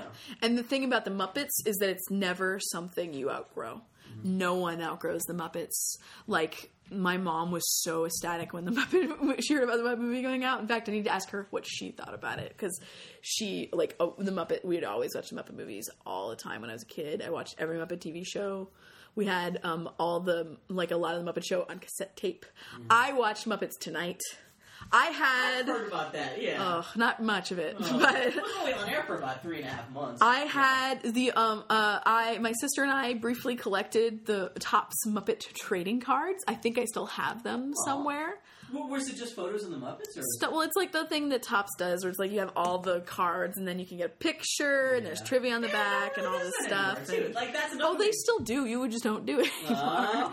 Like a friend of mine, John Morris, he the way he picks up, and a lot of artists, if you pay attention, they pick up Skrilla by drawing like Star Wars artist cards. Yeah. Which, by the way, you need to get on that train. Anyway, that's neither here nor there. But no, they pick up Well, Oh, my Skrilla Star by Wars artist card anyway. you don't want that. it's all blowjob Jabba. That's blowjob. there we go. Oh, in his mouth. that's that's your He's joke. not looking at- he's giving blood. I'm gonna give that joke to you, like Bill. a Rancor. It's a present, It Bill. turns into a Rancor condo. It gets so full of Rancor. anyway. Anyway, yeah. Anyway, let's talk about how emotional all the Muppets are. No, the Muppets are interesting because as much as they're they're as much as much as it's kind of hokey and cheesy and somehow an artifact of an earlier time, Yeah. it just resonates. But I think you have to be of a certain generation because I was talking to someone who never Muppets. Yeah, go ahead. who well I, I'm I'm I'm really monopolizing this podcast. No, that's fine. But it's um it's like there are people who just did not grow up with the Muppets and they'll see the Muppets and like oh that's cute. Well, the Mu- there hasn't been anything Muppet related For a that long part of the last time. decade, and even Yeah. the, even throughout the '90s, there wasn't that much. There was a Yeah. couple Muppet TV specials, there Drought. was like Muppets in Space, but like Yeah. it was really kind of like Muppets, just kind of like fl- like on the last. Well, leg. the great- Well, after Jim Henson died, the Yeah.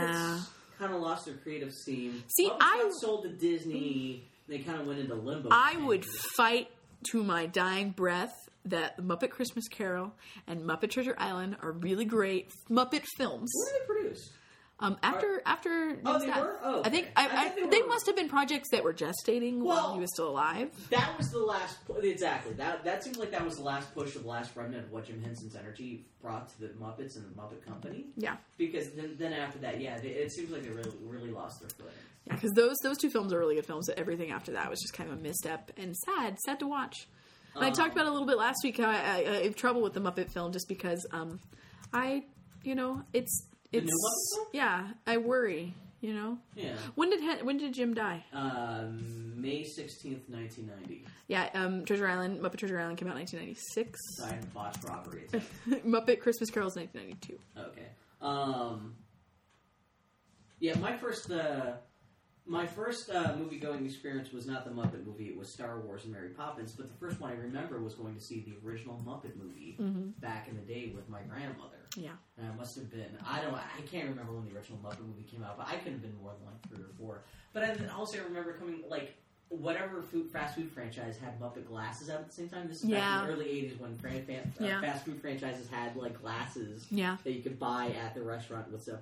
I remember having my Muppet glasses. I think that was the coolest thing, and that's the only thing I would drink out of for like two years after I saw the Muppet movie. And of course, then you had Sesame Street and stuff too. But like, yeah, man, the Muppets. Yeah, the Muppets. The Muppets. You know, it's like there, there's there is a generation of people where like you and me, the Muppet, and and, and like I said, my mom totally connected with the Muppets. Yeah. The Muppets are very easy to The connect Muppets with. Been around for a long time. Been around for a long time. Yeah, and it's like there are these people where the Muppets are totally a safe place and like a place of warmth and happiness and hope. And but the, the thing that I always like about the Muppets is that they weren't they weren't um they didn't blow off sadness or or despair or trouble. Man, the Rainbow Connection is a fucked up song. Yeah. like whereas he's it- it- like it's it's it's it's it's not sentimental. It's it's I mean, you could argue that it's not about it's not part of Muppet canon maybe, but like like the Big Bird movie, I don't remember that. there's a whole part. I mean, he he gets he basically is lost. It's about being lost in your life and finding your way. Is that Find Your Bird? Find That Bird? Is it follow that Or bird? something like that, yeah. Okay, may- granted, I don't think I've seen it since I was a child. But the p- only part of that movie that I re- remember is when he's like in like he's singing in a club and he's blue and he's swinging in a swing and he's just so sad and lost. And that felt so real. That was such a real emotion, and it it Yeah, was It's, it's not necessarily. It's it's not pathos, but it's.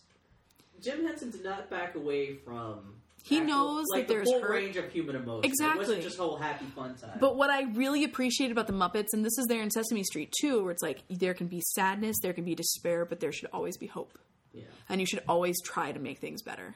And that's a wonderful thing to have children, you know, to tell children and to tell It's a really adults. you know? well-rounded, uh, showcasing of the human condition. Yeah. I mean, for all that it's like, you know, weird gonzo jokes and Lou Zealand and his exploding fish, that there is this Well, real. yeah, yeah, it, it, it oscillates back and forth really quickly. And but, because they are puppets, it allows there to be a humanity that totally counters all of this, like all of this um, uh, zaniness and everything like that. And it, you gotta respect Jim Henson, and I think that's one. Of, I think that is Jim. That's Jim Henson, and I think that's one of the things that why they've struggled. Well, also uh, by the what, by the time that Jim Henson died, uh, enough of the performers were performers and stuff were old enough that I think they were kind of like hitting that threshold of kind of like retirement and stuff like that.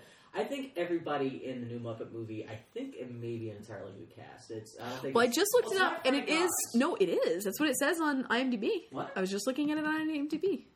Does it have? Uh, Maybe it says Muppets, the Mupp- Muppets 2011. What else could it be? that's weird. Like, who's, who's in it? Because Muppet. Frank Oz was very public with saying that, like, Oh, not Frank Oz. I'm sorry, not Frank Oz. Well, like the other Um, performers uh, and stuff? Dave Gold. or Yeah, whatever. Dave Gold, yeah, he, he does uh, uh It's got Dave Gold's Eric Jacobson is Miss Piggy and Fozzie Bear. yeah, Dave Gold, he does uh if I uh he does Gonzo, I think. Yeah, he does. I think he did Gonzo, it as Honeydew, Shooter. Zoot, Beauregard, Waldorf, and Kermit. Okay, he must be one of the last hangers on there because he he's Yeah. got to be as old as my dad. he Yeah. must be. He, might, he must be from like the forties. I gotta go see the Muppet movie because it has Rashida Jones in it. She cute. Oh, she's in it. Oh, but yeah, no, like even like look at the Rainbow Connections, uh, uh, Rainbow Connection lyrics. It's like just talking about how rainbows are are just only illusions and shit like that. I like how yeah, I don't know. Muppets are dark. they scare the shit. But out of it's me. like th there could be that truth because it's just the the, the purity of their expression and like the realness of the acting that's put into them and the care that's crafted in them. I mean, I'm sounding very schmoopy, but that's there in the Muppets, and that's that's Jim Henson's legacy is that he made these these these p- these these characters who could say very difficult things.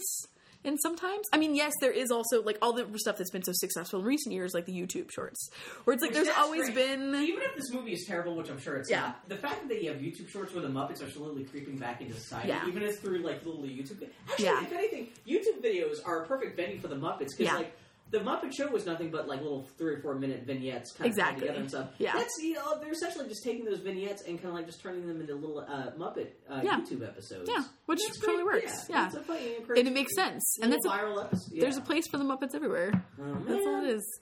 It just makes me. I love the Muppets. I'm happy that they're in the world. Yeah. So, uh, just to give a little context, I just have a little uh, writ- written down history about the Muppets. Uh, man, there's also a great book about. Uh, no, it's that's the creation of Sesame Street. Oh God, I can't remember the name, but there was a great book about the uh, Jim Henson and the Chris and the history of Sesame Street. I can't remember the name of it. Oh man, just real quick, one thing on Thanksgiving, I did watch the Thanksgiving Day Parade for the first time in a long, long time. Yeah. They had a Sesame Street float, that had, and I realized that all the people, the humans in it, Yeah. are still on that show. Like it's the same people, and They haven't seeing changed the them, formula. it just almost made me cry. It was it was like seeing old friends. It was wonderful. anyway, man. that's my that's my schmoopy. I feel very Mm-hmm. they have, emotional about like, the little Muppets. balloons? Um, I did not make it to the balloons. I barely No. made it through the musical numbers. There was Oh. I a, saw everyone was tweeting like that about crazy. the the Spider Man was awful, but was the be- my favorite was the Priscilla Queen of the Desert, where because it's set in Australia, the all the dancers there were um, uh, koala dancers, and you knew they were koalas because they had eucalyptus draped around them like a boa. My favorite quote of the day was my wife saying, um, "I think that man is an emu and a bustier," and that's that's why I stopped watching the parade. Uh, I think it's called Street Gang, the book. Uh, Oh, yes. that's all about uh, Yeah. the creation of Sesame Street. But anyway, um, so uh, Jim Henson started out. Uh, he was asked to create a bunch of puppets for a uh, for a uh, local kids show when he was in college. Uh, I guess he only got into puppet making because there was something about like uh, he was gonna go into graphic design or something like that, Mm-hmm. and there was that, that that class got all filled up, and somehow he got just got turned into like somebody re- recommended. Oh well, there's like a puppetry making thing over here. That's kind Really? of random. He just kind of fell into it, and he was Huh. like, oh man, I'm actually I kind of like making puppets. This is actually a fun thing, and he was actually adept at that enough that uh, yeah, he got asked by a local. Uh, in I think this is Maryland, right outside of Washington D.C. This is just what I remember. That he got asked to, hey, can you start making puppets and maybe do some puppeteering for this local kid show? And that's how we Mhm. started doing that, and that led to uh, him cr- eventually creating a show called Sam and Friends, Yeah, which is where the first kind of proto Kermit developed, where he just kind of created like uh, just uh, it's it's essentially Kermit with the, without the like the triangular fringe around the neck, hmm but it just I think that may have been Sam, and it's just him and a bunch of people, other Muppets like running around. But this is in the late fifties hmm all black and white television uh, in Washington D.C. and uh, that turned into what was it? Uh, he spent yeah, yeah. Well, that's wh- what happened. That became successful enough that he started doing commercials in the Washington D.C. area, hmm and that turned into him doing commercials for nationwide campaigns for different companies like Wilkins Coffee and La Choy and stuff like that. And so for s- most of the '60s, he was just doing commercials, and. Uh, there's a great there's he did a great LaTroy commercial where it's him it's Jim Henson in a big uh, dragon suit actually breathing real fire out of his mouth because he's talking about LaTroy uh, Chinese food is dragon roasted and like so he's just in the grocery store like breathing fire out of his mouth and his tail's knocking stuff over it's just like it's it's it's funny because it's not quite the Muppets but it's right before the Muppets became the Muppets yeah. and I think from uh, there, um, oh, uh, the commercials were successful enough he got asked to uh, start putting the Muppets on Saturday Night Live. The first season of Saturday Night Live features the Muppets. No one Mm-hmm. ever remembers this because it was not really well ex- that the the Muppet stuff did not mesh that well with Yeah. Saturday Night Live mentality, Yeah. and so they left after a season. But Well, that explains the Muppet Show. Exactly, because someone in the UK, That's I think, interesting. it was like, what is it, ITV or whatever uh, the the channel in, in, in England that is not the BBC was like, hey, well, you don't want to be on the uh, Saturday Night Live show. Why don't you do a little Saturday Night Live show, which is just the Muppets, and that turned into the Muppet Show, and the I had Muppet Show no became idea. popular, Huh. and that turned into the Muppet movies, and that pretty much turned into the whole empire that we know today. Hmm. But it's funny that just started off with some kid like wandering into a puppet making class in, Huh. in college, going, "Oh, I'm kind of good at this Muppet thing or this Yeah. Muppet thing." Fucking Muppets. The Muppets. See, I get so emotional about the Muppets. I can't talk about the Muppets too much. Muppets are great. And It's interesting too because I guess it was in the '60s when he was doing the commercials. He first met uh, Jerry Jewell and Frank Oz. Mm-hmm. Jerry Yeah. Jewell, Frank Oz, and Jim Henson. They were really the trio that were the heart of the Muppets. Uh, you know, you have Jim Henson, who's the head guy. Yeah. You have Frank Oz, who is pretty much the other performer, and uh, Jerry Jewell was the head writer. He wrote most of the stuff for the Muppet Show. He wrote uh, all the Muppet movies when Jim Henson was alive. He was the guy who created Forever Rock and Hmm. stuff like that. So. Uh, s- when it came down, came down to actually writing scripts, he was the head guy. Even J- Jim Henson came up with all the basic ideas and stuff, but he and Jerry Jewell uh, creatively just like nuts and bolts level. They were the ones who kind of uh, came up with everything. Jerry Jewell just died about five years ago, so the only one left now is Frank Oz, which kind of bums me out. Hmm. And that kind of makes me extra bummed that he's not involved in the new Muppet movie. Yeah. But Well, there's. I mean, if the Muppets are going to survive, there has to be fresh blood. yeah, I know that's. Uh, that, I hope that's there. I, it's it's it's it's fine if uh, who's the guy who just made the new Muppet movie? Jason Segel. Jason Siegel.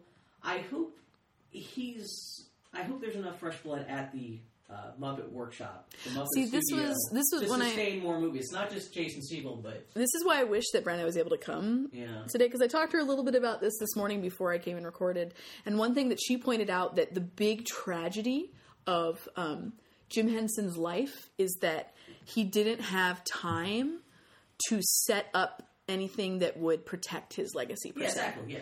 Like, 'cause I mean, That's Disney. why only like five years after he died, he got it all just got sold to Disney. And there's yeah, nothing- but I mean, even as simple as Disney very early on realized he needed something like CalArts.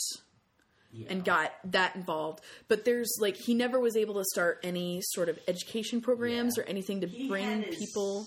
Yeah, he had a son, and you know, his son had his yeah, obviously had the family interest in protecting the company, but yeah, Yeah. he didn't have like it like yeah, he did not have that infrastructure within the in the company to make sure Yeah. something would be there to outlive him. Like you know, like Yeah. apprenticeship programs and education programs to bring in the next generation. I am actually kind of surprised the Muppet Studio even actually exists today. yeah, Because what did they do for the last decade? I'm sure, like, they went off and did, that- like, Muppet Studio is not just the Muppets. The Muppet Studio, you know, they, they went off and did, they've done everything from the Dark Crystal to Dog City to, you know, fucking, well, they didn't do Muppet Babies, but, you know, they're involved, like, it, it's, it, they've branched out from just that stuff. But here's where, hello, cat. You want to be involved? Do you also feel strongly about I the love Muppets? everything. I guess, well, Sesame Street, though. I mean, they're always working on Sesame Street. Yeah. It's not like there, there hasn't been anything for the Muppets to do, but, man, I'm ready for that renaissance. That kind of like a, a cu- like a cultural tou- touchstone that is based on purity and honesty and just joking around and being goofy. Well, what else has there especially been? just technologically, everyone's so t- tired of CGI 3D Yeah. bullshit. uh, overproduced Well, bullshit. I think yeah. everyone's ready for just a dude with a hand puppet. just Exactly. throwing See, that's the thing. It's like I was talking a little bit, and it was like um, earlier today, and I was like, the thing that I think is interesting about the Muppets, and the thing that I think is the, it's there in puppeteering, but in the Muppets in particular, is that I've always loved animation. There's always a risk in animation, be it CGI or hand drawn or like whatever, or like even stop motion animation, where it takes so much effort and so much labor, and so many hands have to be involved in that. There's no spontaneity. Or Well, anything. it's hard to have that spontaneity, and it's it, you you have to have a lot of skill not to lose the human touch and not to and have humanity shine through.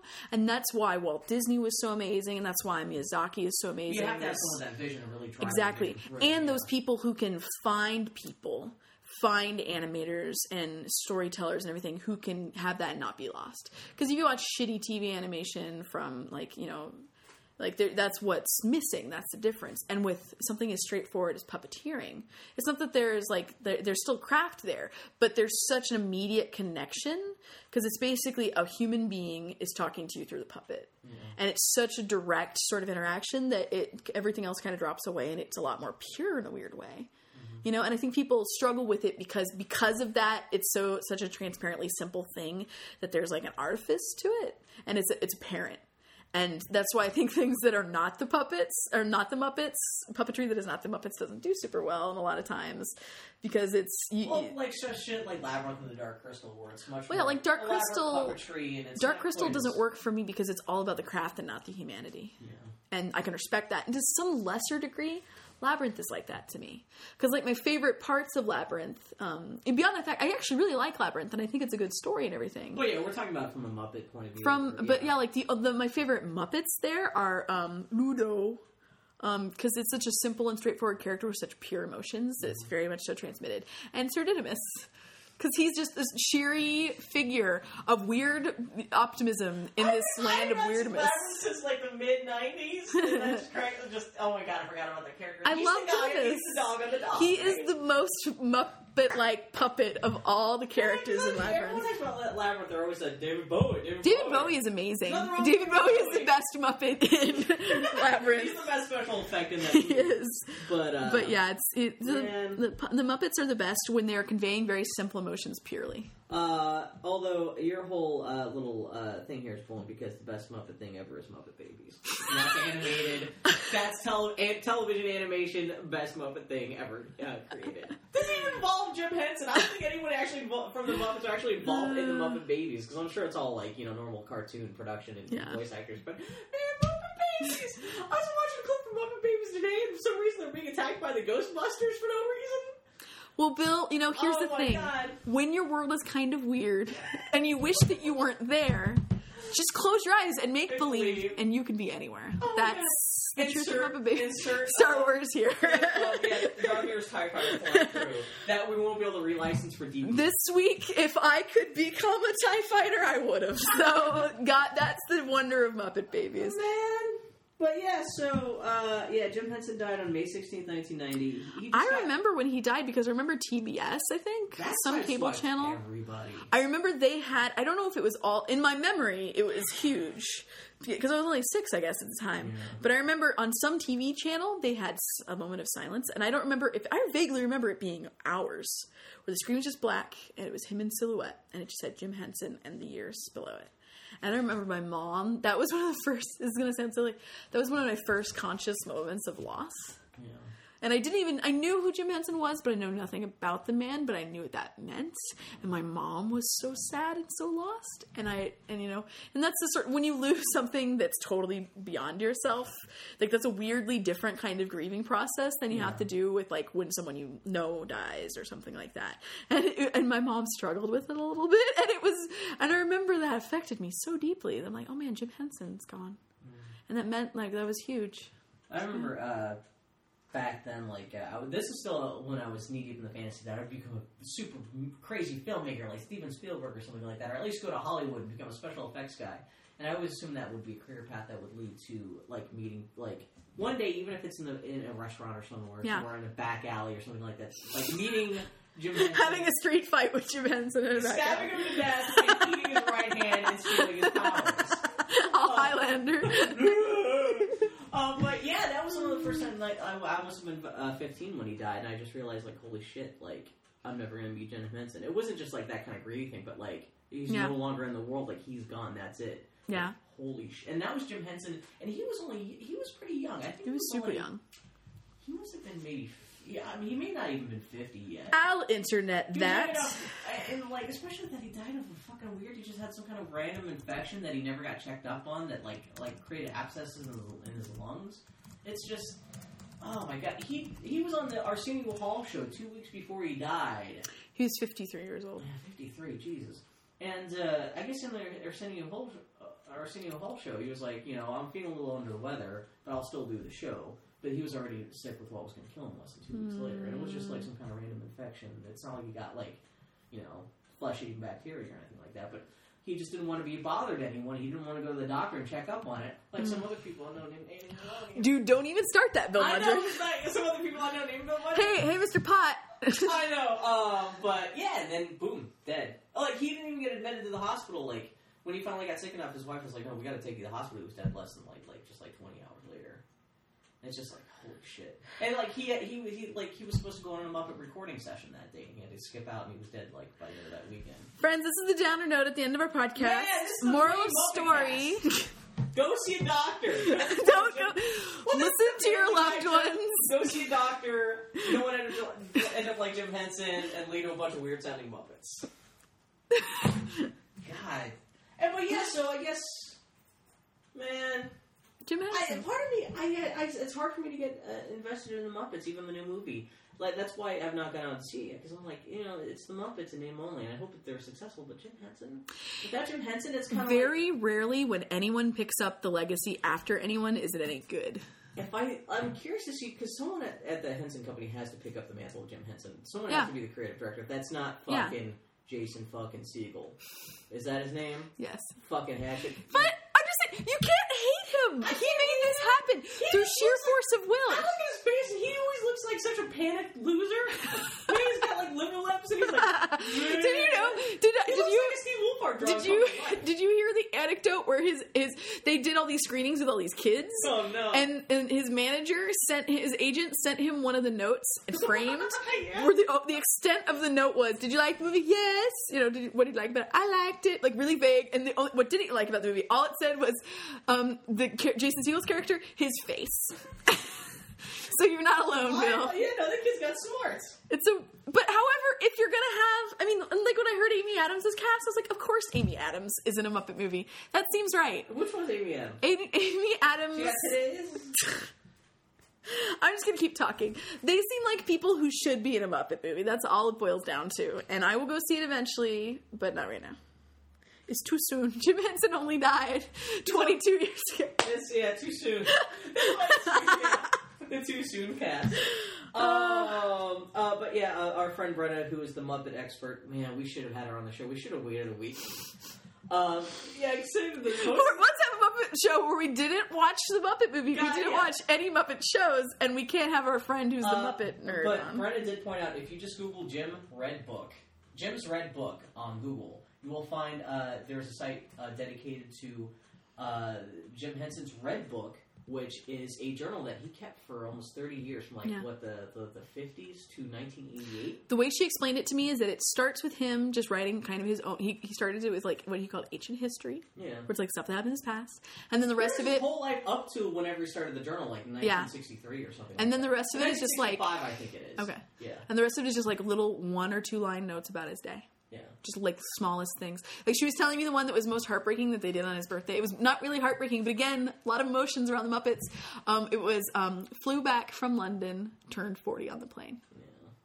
And she was like, it just, you know. And apparently he's got, it's not just like these little brief one notes because he's got a real, obviously got a really good, um, passionate archivist. Yeah. And they'll often have articles and drawings and stuff from, explaining in you the know, context with of- like, yeah, the con- not, context not of it. always, but some on some of the notes. It's yeah. one of those projects that, even though I've not really looked at it yet, I'm so grateful it I was exists because reading it that's last night, my cool. mind was blown, yeah. That is a cool thing to exist. There's hundreds of entries, you know, because it was over the course of like 20, 25 years. Like, That is like some of the best stuff that the internet could do right there. So that's a cool thing. yeah, and yeah, just like oh yeah, uh, you know, morning of you know August fifteenth, 1985.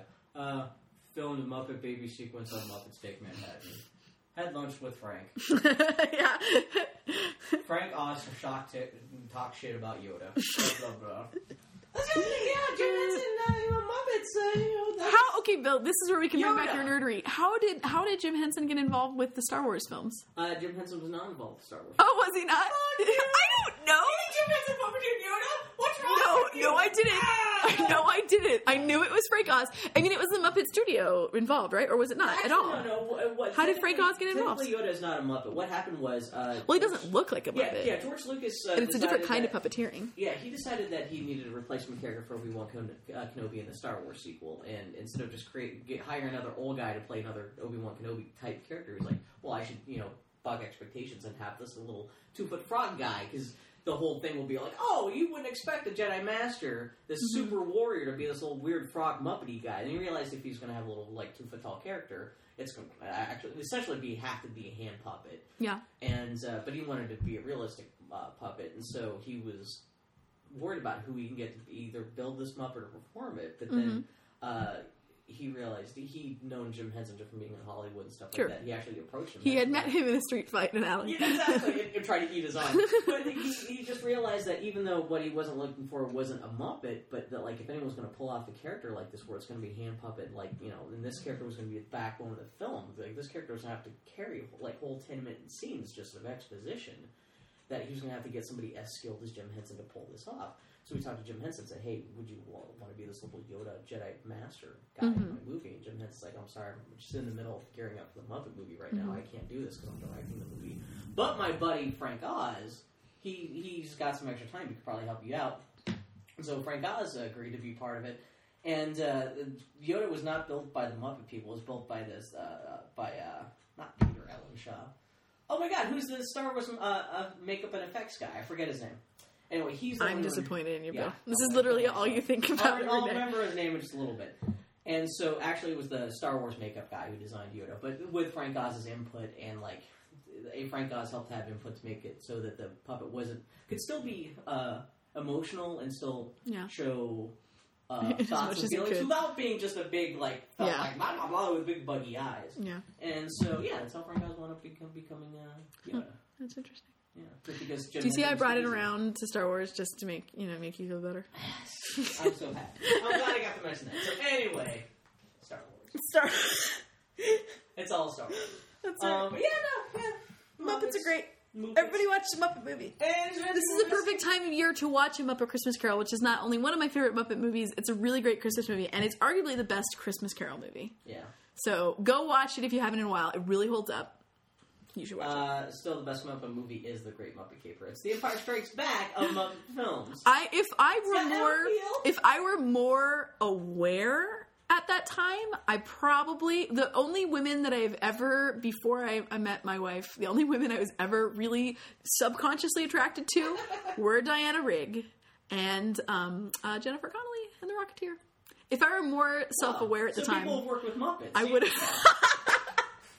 Wow. You need to work specifically with the Muppet Jennifer Studio. Connelly in the Mu- Rocketeer. I was not attracted to Jennifer Connelly in Labyrinth. She was only like 17 in that movie. Yeah. Man, Jennifer Connelly. This, this is like the third podcast we brought up Jennifer Connelly and the Rocketeers. Uh, I've not seen the Rocketeer since it came out. It gets coming out but Blu-ray in two weeks. We'll watch but it then. clearly some aspect Oh, of it has stayed with HD me. Jennifer Connelly. My Hilary my Breast. totally oblivious erection for I Jennifer remember the Connelly. first time watching The Rocketeer, just looking at her cleavage, like she's in a white dress. See, I'm like, it was I would I, What? I, I hate to call it in both those cases. I hate would hate to call it a sexual thing or even a romantic She thing. is also just pretty. It's not. They're both Yeah. beautiful women, and in like it's it's one of those things where it's like you want to be them. yeah. Like if I am not. it's- I very rarely see female characters where I'm like that is someone who I would like to be abstractly, who is Bayonetta. not other than mother's- Bayonetta. Why do you think I'm growing out my hair? That's it right there.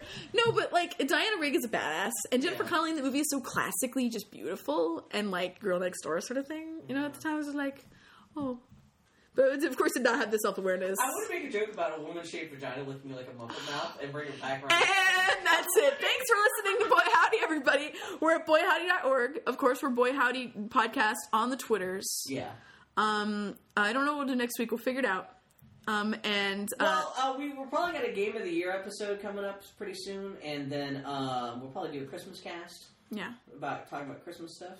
Um, and We got to wrap this up because I want this to be shorter than last week's episode. Okay, so- I was gonna look up. Uh, I don't think we have any more to Twitter feedback. Uh, we actually do, but since we're wrapping up, oh my god, we actually do have a lot of. We'll do that next week. no, okay, we'll do it. Let's go. for Uh, oh, I, I asked for people's favorite uh, Muppets uh, characters and moments.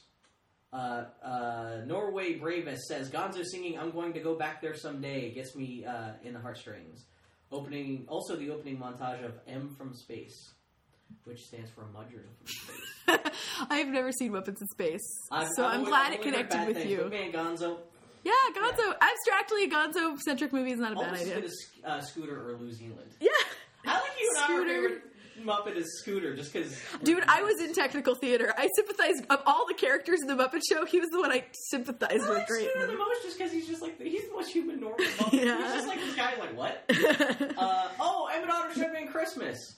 Uh, Which I know you feel religious feelings for. I've only seen it once with you a couple of years ago. Oh, I Well, I can talk about that more on another episode. We can have that for the That- Christmas that's, that's a episode. Mudroom family thing. Uh, okay, Hideous Energy says Kermit and Fozzie singing Moving Right Along in the car. yeah. Kermit's amnesia costumes in Take Manhattan. Yes. Oh man, Kermit and a mustache. That's all you need to say.